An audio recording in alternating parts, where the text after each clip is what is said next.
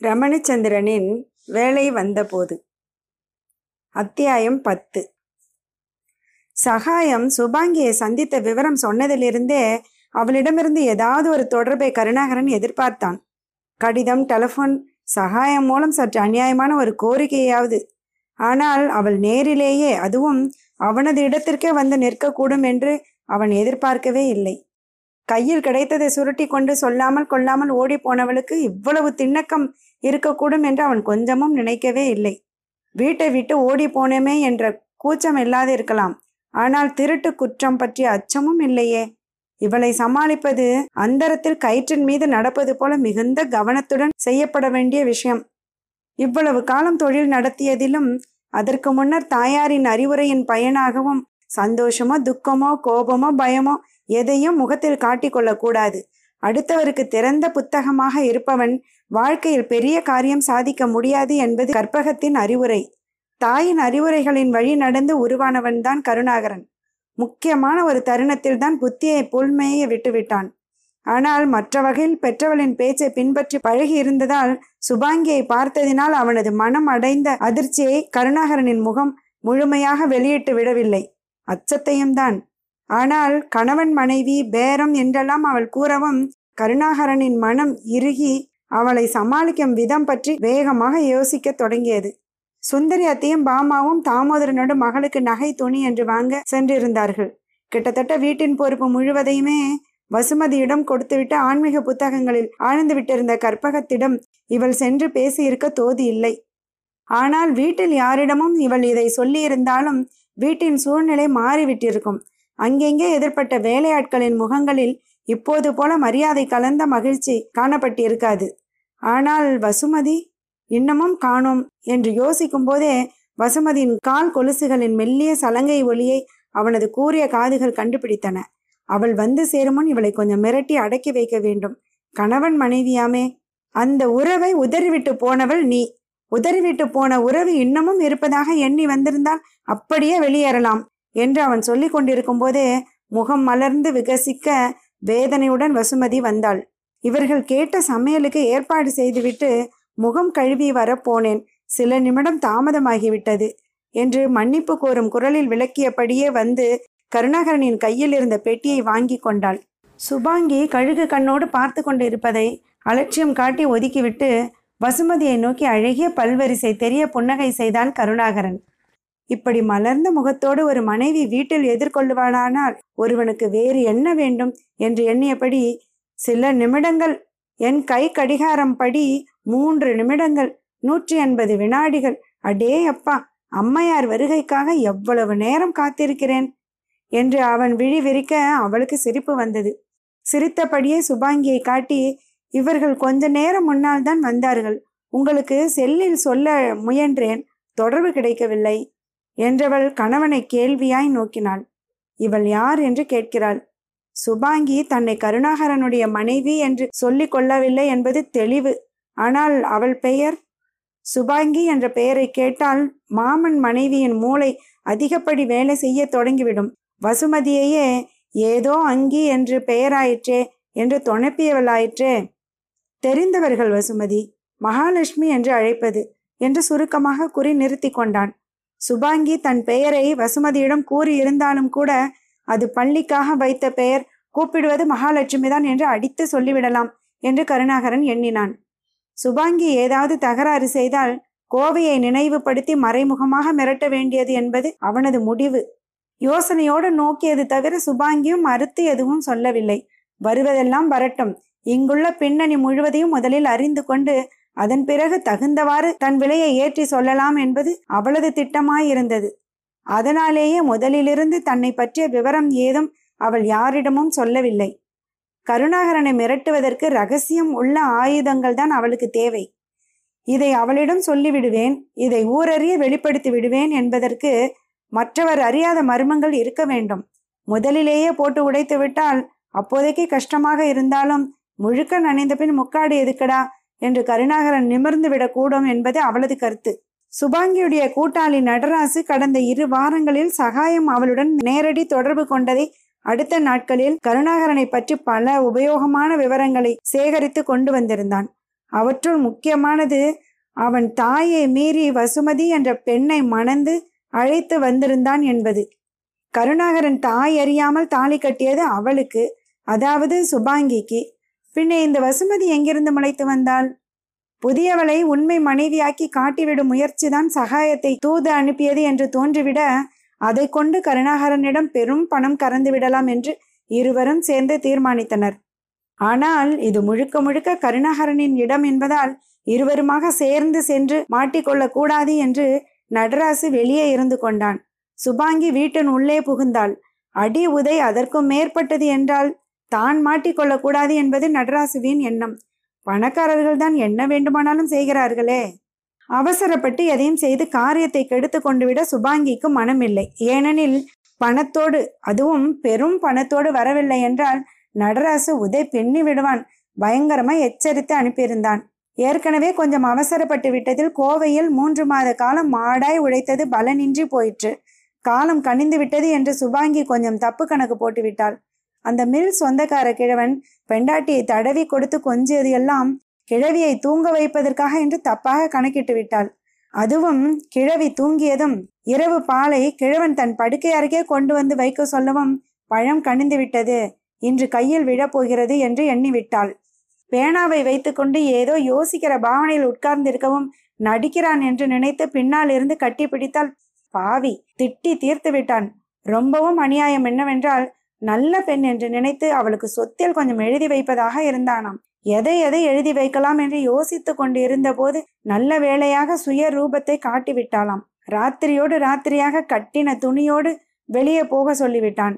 மேலே ஒரு நிமிஷம் நின்றால் ஊரறிய பேர் நாறிவிடும் என்று கிழவன் மிரட்டவே வேறு வழியின்றி கிளம்பி நடராசுவிடம் போய் சேர்ந்தாள். அவனுக்கு வந்ததே கோபம். நல்ல வேளையாக இந்த கருணாகரிடமும் பணம் பறிக்கலாம் என்ற ஒரு வாய்ப்பு இருந்ததோ எலும்பு முறியாமல் தப்பித்தாளோ? இன்றைய நிலையில் இந்த வாய்ப்பையும் கை நழுவ விட்டுவிட்டாள் என்றால் நிச்சயமாக அவளை நடராசு கொன்றே விடுவான். மேலும் உடம்பு நோகாமல் பெரும் பணம் சம்பாதிக்க இது போல இன்னொரு வாய்ப்பு கிடைப்பது அரிது. ச கோவையில் அந்த கிழடுகள் வீட்டில் எவ்வளவு வேலைகள் செய்ய நேர்ந்தது? அதுபோல இனி நேர விட்டுவிடக் கூடாது என்பதால் கருணாகரனோடு ஒரேடியாய் மாறுபட்டு காட்ட சுபாங்கிக்கு மனமில்லை. ஓரளவு அவனோடு இணக்கமாய் நடந்து கொள்ள விரும்பியதால் இப்போது அவளுக்கு கொஞ்சமும் பிடிக்காமல் போய்விட்ட மகாலட்சுமி என்ற பெயரை மறுக்காமலே பொறுத்து கொண்டாள். ஆனால் சுபாங்கி என்ற பெயரிடம் கருணாகரனுக்கு பயமா? அன்று வெறுப்பா? அந்த பெயரை மறைப்பது ஏன்? எப்படியோ தன் கை ஓங்கி இருப்பதாக அவன் எண்ணும்படி விட்டுவிடக் கூடாது என்று நினைத்து சும்மா வெறுமனே தெரிந்தவர்கள் இல்லை வசுமதி. இவர் வேறு அவர் வேறு என்று சொல்ல முடியாது. அவ்வளவு நெருக்கம். அதனால்தான் உதவி கேட்டு இவரிடம் வந்தேன். என் கணவரிடமிருந்து எனக்கு ஒரு பெரிய தொகை வர வேண்டியிருக்கிறது. அது எவ்வளவு என்ன என்பது பற்றி பேசி முடித்து வாங்கி தர இவரால் மட்டும்தான் முடியும். பணம் கிடைத்துவிட்டால் நான் பாட்டில் ஒதுங்கிக் கொள்ளுவேன் என்றாள் அவள். வசுமதி திகைத்து விழித்தாள். கணவனுக்கும் மனைவிக்கும் இடையே பண விவகாரமா? பணம் கிடைத்தால் ஒதுங்கி விடுவாளாமா? இதை அந்த மகாலட்சுமி கருணாகரனை ஓரக்கண்ணால் பார்த்து சொல்லிய விதமும் அவளை குழப்பியது. ஆனால் கருணாகரன் தோலை குலுக்கினான். பேராசைப்படாவிட்டால் பிரச்சனை ஏது என்றவன் மீண்டும் சுபாங்கி ஏதோ பேச முற்படவும் அதெல்லாம் பிறகு பார்த்து கொள்ளலாம் என்று வசுமதியின் கைப்பற்றி தாயின் அரைப்பக்கமாக திருப்பினான். அம்மா இன்றைக்கு எப்படி இருக்கிறார்கள் வசுமா என்று குரலில் கனிவுடன் விசாரித்தான். அவன் எதிர்பார்த்தது போலவே அவனது வசுமாவிலும் குரலிலுமாக வசுமதியின் முகம் தெளிந்தது. ஒரு அன்பான வார்த்தையும் குரலும் ஏன்? ஒரு பார்வையுமே இவளிடம் இவ்வளவு மாறுதலை ஏற்படுத்த வேண்டுமென்றால் இந்த பெண் அன்புக்காக எவ்வளவு ஏங்கி இருக்க வேண்டும்? இவளை அன்பில் குளிப்பாட்டி வைத்துக் கொள்ளத்தான் கருணாகரனுக்கும் ஆசை. நாளுக்கு நாள் வினாடிக்கு வினாடி பூதாகாரமாய் வளர்ந்து கொண்டே போகும் ஆசை. ஆனால் அதற்குத்தான் எத்தனை தடைகள்? ஏற்கனவே இருப்பது போதாது என்று இந்த பிசாசு வேறு. வசுமதியின் மலர்ந்த முகம் மற்றதை ஒதுக்க கருணாகரன் அவள் உற்சாகம் பொங்க கூறுவதை கேட்க ஆரம்பித்தான். நீங்கள் ஸ்பீச் தெரபிஸ்ட் அனுப்பியிருந்தீர்களே. அவர் வந்து அத்தையை நன்றாக பரிசோதித்து பார்த்தார். தாடையில் வயர் பின்னி இருப்பதால் கொஞ்சம் சிரமம் என்றாலும் முறைப்படியான பயிற்சி செய்தால் பழைய மாதிரியே பேச தொடங்கிவிடலாம் என்றார் தெரியுமா? அத்தை பயங்கரமாய் பயிற்சி செய்கிறார்கள். அதிகப்படியாக செய்து வேற ஏதாவது பிரச்சனை ஆகிவிடக்கூடாதே என்றான் கருணாகரன் கவலையுற்று. நானும் சொன்னேன். ஆனால் அந்த தெரபிஸ்ட் சொன்னது மாதிரி ஓய்வு பயிற்சி ஓய்வு என்று ரொம்ப கவனத்துடன் தான் செய்கிறார்கள். திடீரென்று ஒழுங்காக பேசி உங்களை அசத்த போகிறார்களாம். என்றவள் ஐயோ! என்று வாயை பொத்தி கொண்டாள். உங்களிடம் சொல்லக்கூடாது என்றார்களே முன்னாலேயே விஷயம் தெரிந்துவிட்டால் அசத்துவது எப்படி? என்று சொல்லவும் சும்மா சொல்லுவார்கள். எதுவானாலும் நீ என்னிடம் சொல்லிவிடுவாய் என்று அம்மாவுக்கு தெரியாதா? ஆனால் வேண்டுமானால் நான் ஒன்றும் தெரியாத மாதிரி நடந்து கொள்கிறேனே. ஏய் என்ன அந்த பக்கம்? அம்மா எங்கே இருக்கிறார்கள்? என்று வசுமதி வீட்டின் பின்புறமாக திரும்பவும் விசாரித்தான். இந்த அறையிலிருந்து பேசி பழகினால் ஹாலில் வெளியே எல்லாம் கேட்குமாம். பின்புறத்தில் கடைசி விருந்தாளி அறையில் இருக்கிறார்கள். தோட்டத்து காற்று நன்றாக வரும் என்று காரணம் சொல்வார்கள். ஆமாம் என்று விடுங்கள். அம்மையார் உத்தரவு என்றான் கருணாகரன் கேலி குரலில். நாகரீகம் கருதி கூட வேறு புறம் பாராமல் வெறித்து நோக்கிய சுபாங்கிக்கு ரத்தம் கொதித்தது. எல்லோருக்கும் இப்படி அமைய அவளை மட்டும் எல்லோரும் விரட்டுவானேன். கோவையில் அந்த கிழவி நோயாளி வேறு. அவள் புருஷன் அவளிடம் அப்படி உருகுகிறான். இங்கே இந்த பெண்ணிடம் கருணாகரன் காலிலேயே விழுந்து விடுவான் போல தோன்றுகிறது. இதே கருணாகரன் அவளிடம் மட்டும் எவ்வளவு கடுமையாக பேசினான். இத்தனைக்கும் தாலி வேறு கட்டிவிட்டு இருக்கட்டும் இவனை விடுவதில்லை. இனி வரும் வாழ்நாளின் முழு செலவுக்கும் இவனிடமே கறந்தே ஆக வேண்டும். இப்போது இவர்கள் இருவரின் இணைந்த பேச்சுக்கிடையே வானக துரும்பாக ஏதாவது சொல்லி ஆக வேண்டும். என்று சுபாங்கி வாயை திறந்தபோது நின்று திரும்பி வசுமதி பேசினாள். மகாலட்சுமி அந்த டீபாயின் அடியில் சில பத்திரிகைகள் கிடக்கும். எடுத்து படித்து கொண்டிருங்கள். நாங்கள் அத்தையை பார்த்துவிட்டு இதோ வந்து விடுகிறோம் என்று இனிய குரலில் அவள் கூறவும் சொல்வது அறியாமல் அவள் வாயடைத்து நின்று யோசிக்க அவள் யோசித்து முடிக்கும் முன் கருணாகரனும் வசுமதியும் அங்கிருந்து சென்று விட்டிருந்தனர். ஆனால் சுபாங்கி வாயடைத்து நின்றது அந்த ஒரு தருணத்தில் மட்டுமே. அலுவல் முடிந்து வீடு வந்ததும் தாயாரிடம் சென்று இலகுவாக அமர்ந்து ஏதாவது சிற்றுண்டியை கொறுத்தபடி வெளி வீட்டு விவகாரங்களை பெற்றவளோடு பகிர்ந்து கொள்வது கருணாகரனின் தினப்படி வழக்கம். ஆனால் அன்றாட வழக்கத்தை கடைபிடிக்க அன்றைக்கு அவன் மிகவும் சிரமப்பட்டு போனான். சுபாங்கியின் வரவை தாயாரிடம் என்னவென்று சொல்லுவது? பேச்சு பயிற்சிக்காக பின்கோடி அறைக்கு செல்லாவிட்டால் சுபாங்கி வந்ததுமே அது கற்பகத்துக்கு தெரிந்து போயிருக்கும். இப்போது பொறுப்புகளை வசுமதியிடம் ஒப்படைத்து விட்டாலும் இந்த பயிற்சிகளில் முழு மூச்சுடன் ஈடுபட்டிருப்பதாலும் வீட்டிற்கு வந்திருக்கும் வேண்டாத விருந்தாளி பற்றி அவள் அதுவரை அறியவில்லை. ஆனால் எப்படியும் விரைவிலேயே தெரியத்தான் போகிறது. என்னவென்று தெரிவிப்பது? பெற்றவரிடம் உண்மையை சொல்லிவிடலாமோ? அவரது ஆலோசனை பெறுவது மேலோ? என்று கூட ஒரு தரம் அவனுக்கு ரொம்பவும் தோன்றியது. ஆனால் அதற்கும் மனம் வரவில்லை. அவன் அறிந்த வரையில் தாயார் நோய் என்று படுத்ததில்லை. நோய் பிடித்த கணவன் பொறுப்பையும் ஏற்று தைரியமாய் நின்று நடத்தியவர். அவர் உடல் நலம் இல்லாமல் சோர்ந்திருக்கும் போது தன் பங்குக்கு இன்னொரு சுமை ஏற்ற அவனுக்கு பிடிக்கவில்லை. பேச்சுக்கு ஒரு பயிற்சி உடல் உறுப்புகளை அசைத்து அதற்கு ஒரு பயிற்சி கம்பு ஒரு பக்கமும் ஒரு புறம் வசுமதியும் தாங்க நடப்பதற்கு ஒரு பயிற்சி என்று செய்துவிட்டு அதிலேயே உடல் அயர்ந்து கிடப்பவர். மகனின் ஏமாற்று வேலைகளை பற்றி சொல்லி மேலும் ஒரு துன்பம் தர வேண்டுமா? அத்தோடு கருணாகரனும் ஒன்றும் சின்ன பிள்ளை இல்லையே. அடிபட்டு விட்டது என்று அழுது கொண்டு அம்மாவிடம் ஓடுவதற்கு அவனாக இழுத்து கொண்ட வினை நல்லபடியாக தீர்த்து கொள்வதும் அவனது பொறுப்புத்தான். ஒரு பாதி மூளையும் வாயுமாக கற்பகத்திடம் இயல்பு போல பேசிய போது கருணாகரனின் மற்றொரு பகுதி மூளை இதையெல்லாம் சிந்தித்து கொண்டே இருந்தது. மகனின் பேச்சில் சிறு வேறுபாடு உணர்ந்து ஏதேனும் பிரச்சனையா? என்று ஏற்கனவே பயிற்சியில் வலிக்க தொடங்கிவிட்ட தாடையை சிரமப்பட்டு அசைத்து கற்பகம் கேட்கவும் மகனின் மனம் உருகிவிட்டது. முடிவும் எடுத்தது. ஏழம்மா இவ்வளவு சிரமப்பட்டு பேச வேண்டுமா? காகிதத்தில் எழுதி காட்டக்கூடாதா? என்றவன் தாயின் கேள்விக்கு பிரச்சனை ஒன்றும் இல்லை அம்மா.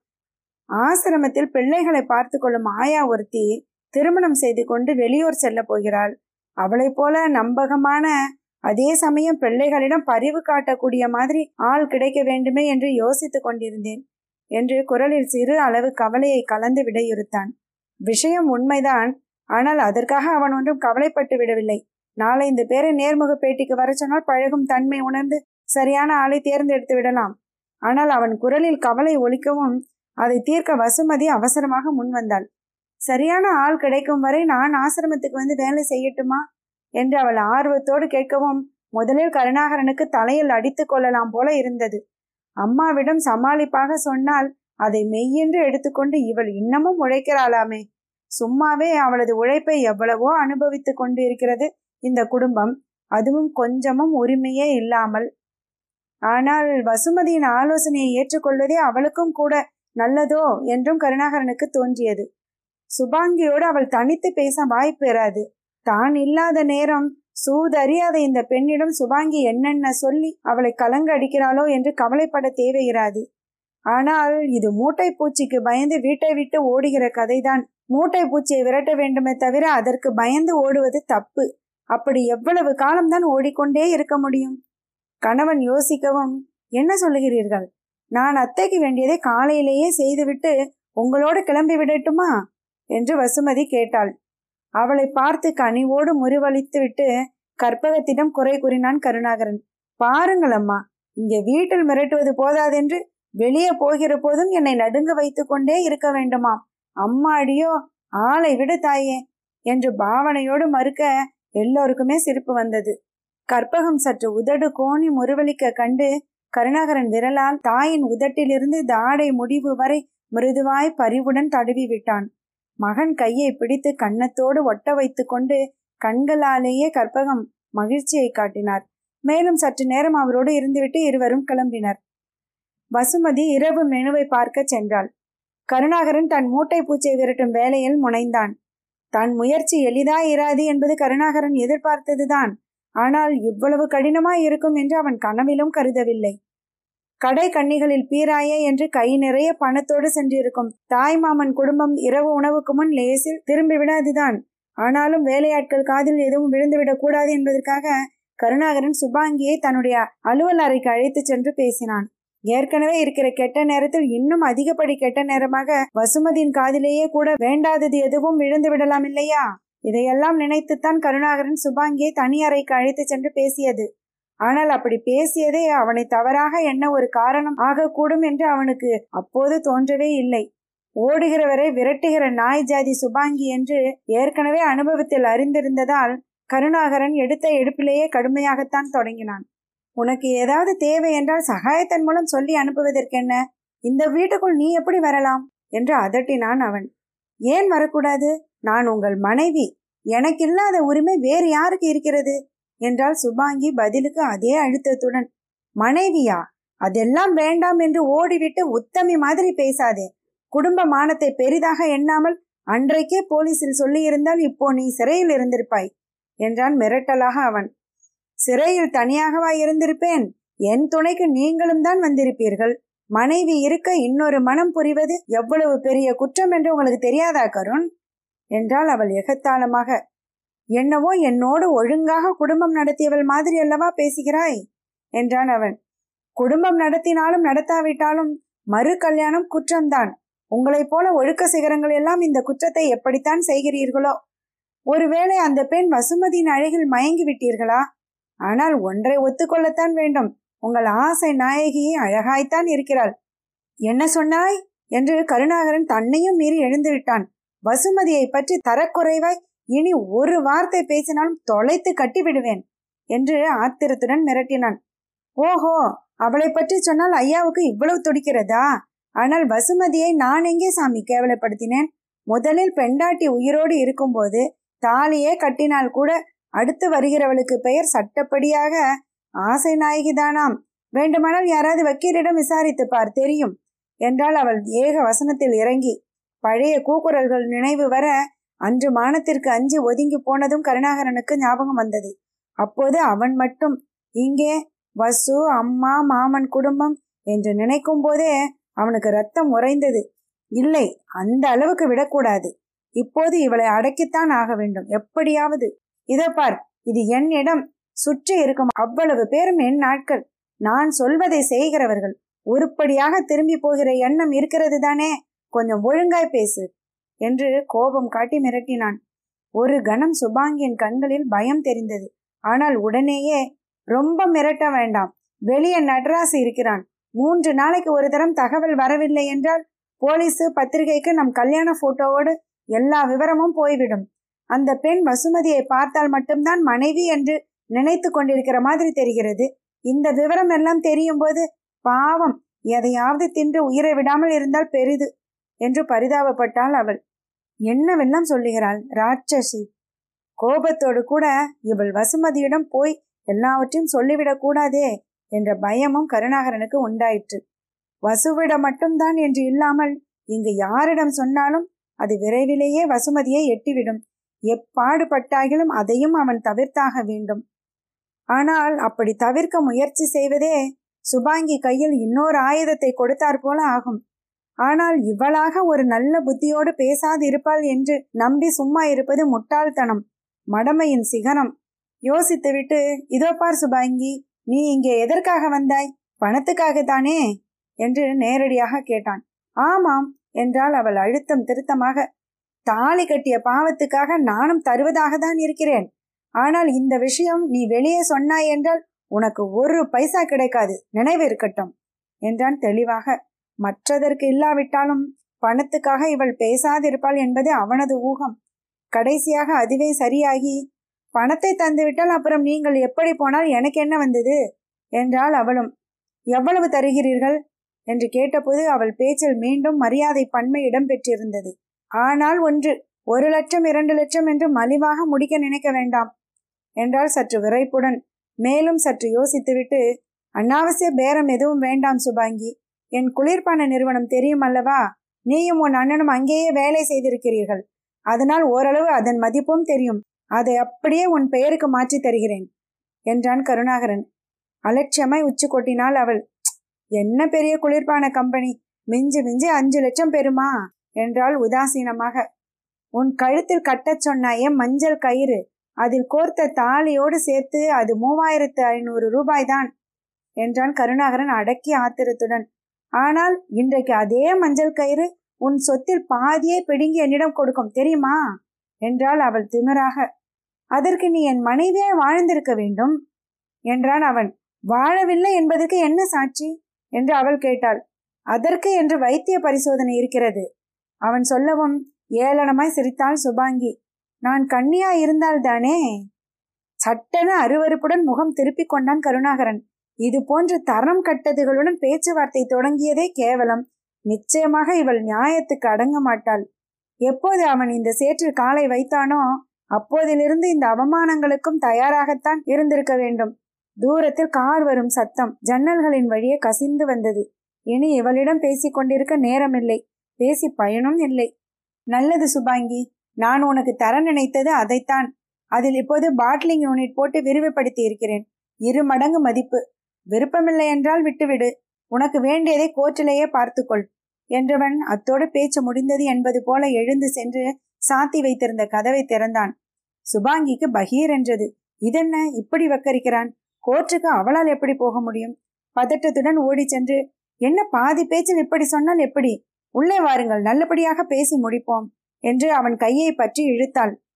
வாயிலில் கார் வந்து நிற்கும் ஓசை கேட்கவும் என் மாமா வீட்டினர் வந்து விட்டார்கள் பிறகு பேசலாம் கையை விடு என்று மெல்லிய குரலில் உரைத்து கையை விடுவித்துக் கொண்டு கருணாகரன் வாயிற்புறமாக நடந்தான்.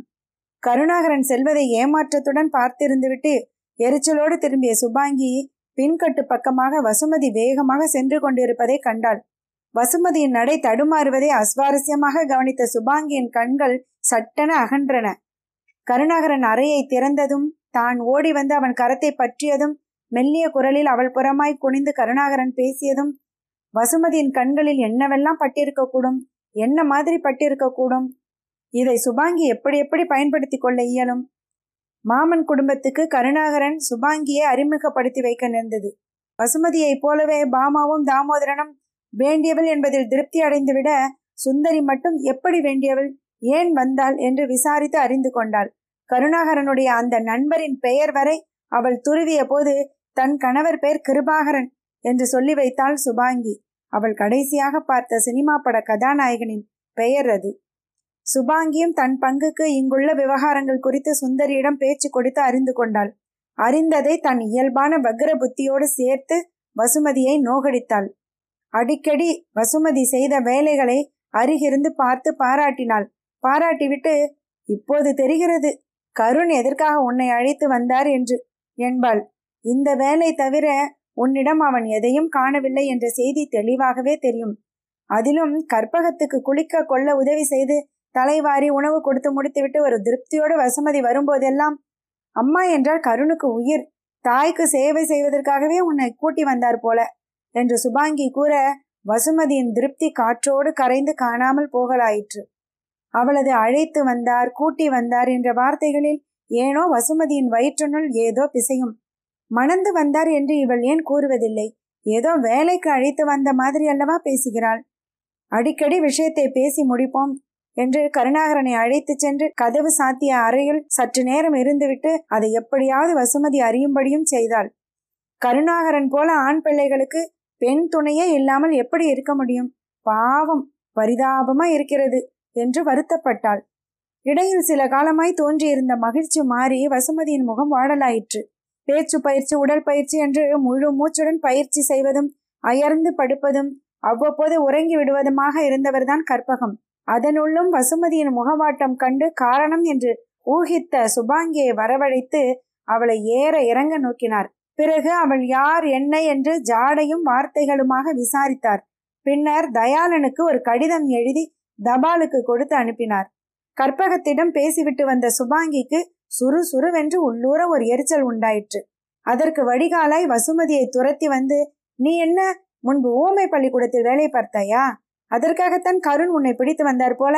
இப்போது கிழவியின் பேச்சு புரிந்து அவள் வேலை செய்ய வேறு ஆளே கிடைக்காது. உன்னை இனி விடவே மாட்டார் பார் என்றால் எகத்தாளமாக.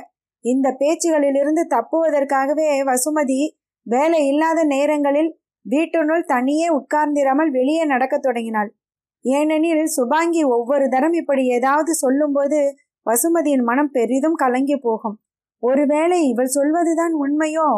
அதனால்தான் மனைவியாக அவளோடு பழக பிடிக்காமல் கருணாகரன் ஒதுங்கி வாழ்கிறானோ? அதையெல்லாம் ஒரு பார்வை ஒரு கேலி சிரிப்பு அருகாமையில் இருப்பது என்று சிறு சிறு செய்கைகளால் விரட்டி அடித்திருந்த கருணாகரன் மீண்டும் பழையபடி யாரோ ஆகி போய்விடவே சுபாங்கியின் கூற்று உண்மைதான் என்ற எண்ணமே அவளுள் பலப்படலாயிற்று. அதுவும் வந்த நாளே கதவை மூடிக்கொண்டு கருணாகரனும் சுபாங்கியும் தனித்திருந்து பேசியதும் கதவை திறந்து கொண்டு கருணாகரன் வந்தபோது உரிமையோடு சுபாங்கி அவனை கையை பிடித்து நிறுத்தியதும் இவன் குனிந்து அவள் காதில் ரகசியம் பேசியதும் பலமுறை வேண்டாமலே அவள் மனத்திரையில் ஓடிக்கொண்டே இருந்தது. அவ்வப்போது இருவரும் தனியே சென்று பேசுவதும் பசுமதியின் மனதை குத்தி துளைக்க இந்த சூழ்நிலையை விட்டு எங்காவது சென்று விட வேண்டும் போல் ஒரு வேகம் அடிக்கடி அவளுள் எழலாயிற்று. அதன் சிறிய அளவிலான வெளிப்பாடாகத்தான் வசுமதி அடிக்கடி வீட்டிலிருந்து வெளியே சென்று நடப்பதே எனலாம். கால் ஓய நடந்துவிட்டு திரும்புவாள். கண்ணு கெட்டிய தூரம் வரை கருணாகரனுடைய குடும்ப நிலைமை என்பதால் சின்னம்மா வாக்கிங் போறாங்க என்று யாரும் அவளை தடுப்பதோ துணை வர முயற்சிப்பதோ கிடையாது.